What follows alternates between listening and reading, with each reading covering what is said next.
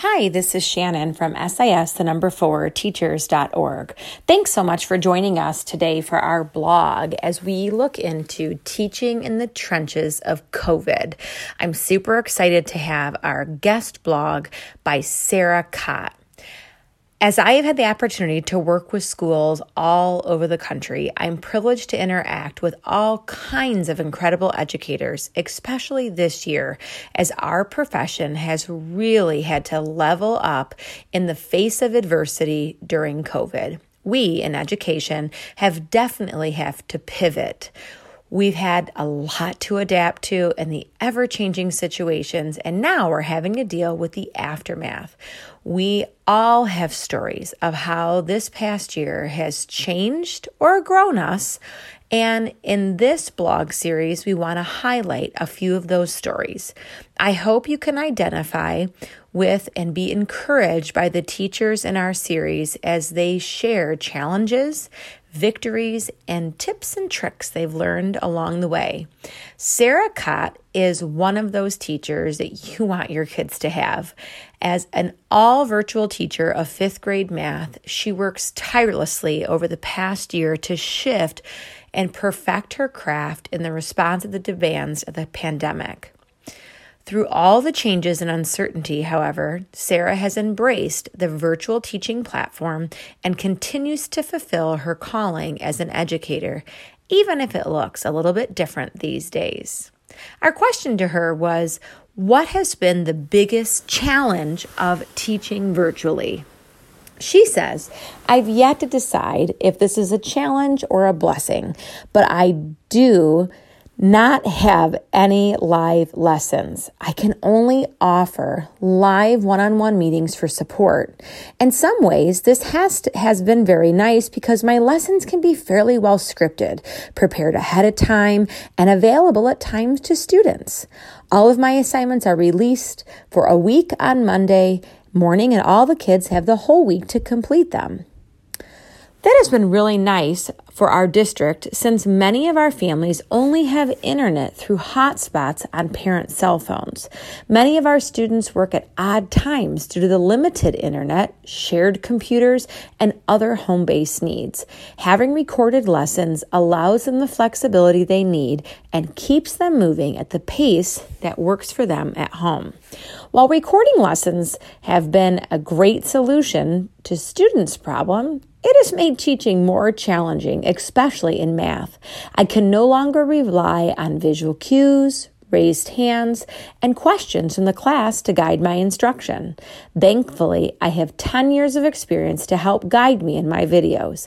I generally know what questions, confusions, etc. might come up. However, despite my best efforts, I certainly know there are things I miss. I also have no control over when complete kids complete lessons.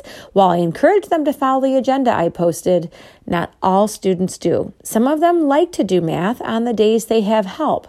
Normally, a parent's day off, maybe, or they complete the week's worth of math in one or two days. That puts a very large amount of time between lessons. I have yet to decide this has been helpful, forced retention, or hurtful, which is loss of long term memory opportunities. The math series that we use has been a struggle for me as a virtual teacher. The book comes with a visual platform, but Work can't be shared between teacher and students to accommodate that. I have had to create assignments from scratch through Google Forms and Google platforms. I have had to get very creative in analyzing the answers they submit to see if they truly understand the concept. When it is clear they don't, I have to try to decide what errors they are making often without seeing their work to support the answer. I have become an expert at error analysis this year. Our next question for Sarah was What have you learned from virtually teaching that you might not have learned as just a classroom teacher? She says, as I mentioned earlier, I have become very good at deciphering where errors are coming from in the students' work and being able to create personalized lessons and support for them. When I'm in person teaching, there are so many things going on that it's difficult to find the time to really analyze work and find the small errors students make. However, that is now my only outlet to find out how they're really doing in math. It's forcing me to stay on top of their work far more than I needed to when I could just glance at their work and do a spot scan for understanding. I also feel like I've improved in the way I present material. In a classroom, students are forced to at least hear me, no matter how much I talk. In a video, if they get bored, they just turn me off. That really forced me to consider how much I was saying and if everything I was saying was meaningful. I've learned to really condense my thoughts.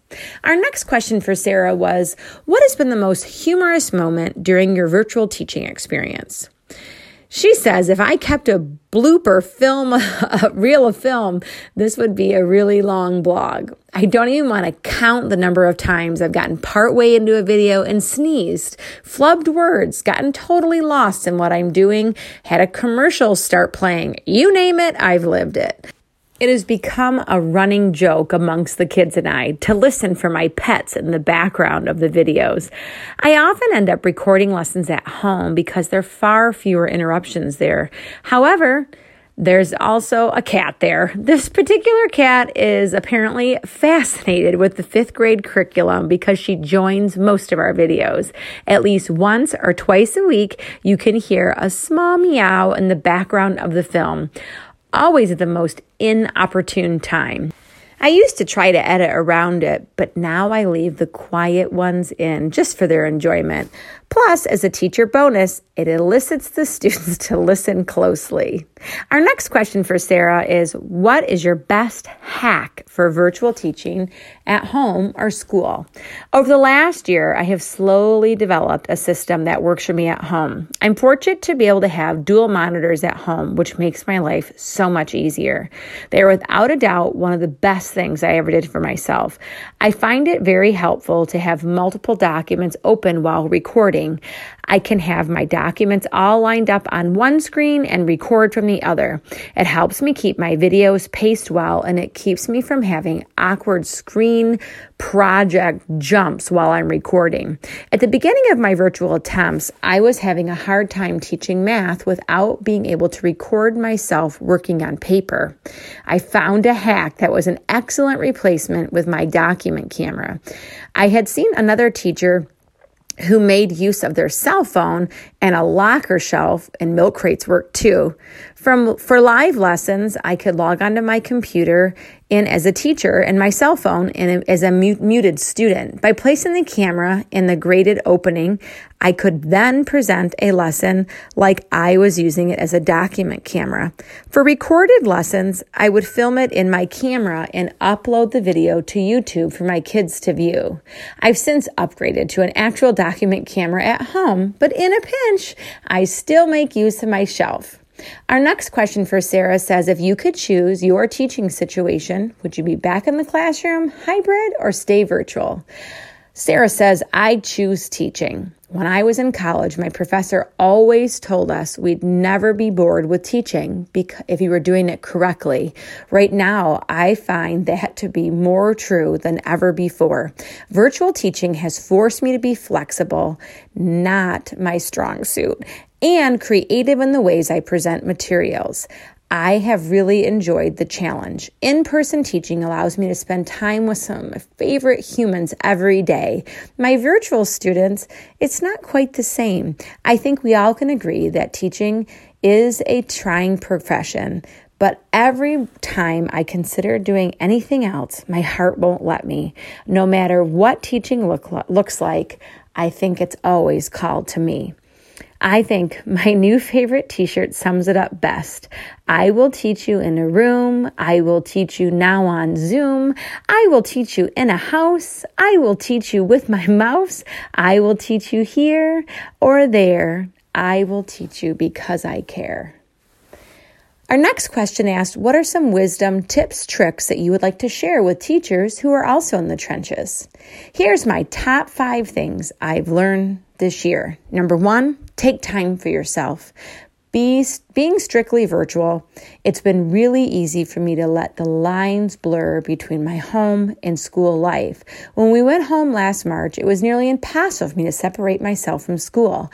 My emails connected to my phone, so any notifications popped up instantly pulled me back in. Now I've learned that it's important for myself, my family, and my team for me to take time for myself whoever self cares looks like, whatever self care looks like for you, make time for it. Two, join teacher groups. I have found a lot of virtual groups through social media that have saved me more than a few times. There are countless teachers trying to support each other out there. I've gotten lesson plans ideas, technology support, advice from teachers all over the world in the last year, all for free. It is amazing what we can do when we come together. Number three, don't skip the fun things. One thing I enjoy about virtual learning is it frees up some time for my students. I can offer them art projects we would never be able to do. Last spring, my coach teacher and I taught kids how to cook. I've dressed up in funny costumes, recorded things in odd voices, had a bad joke competition, and countless other times with my fun times with my kids. Yes, they took up time. Yes, the Zoom meetings weren't overly structured. Yes, I wanted to pull my hair out more than once, but looking back at last year, those are the things I remember, and I certainly think it's the kids that my re- kids will recall in the future years too. Number four, you can't control everything. If the last year has taught me anything, it's that some things are just out of my control.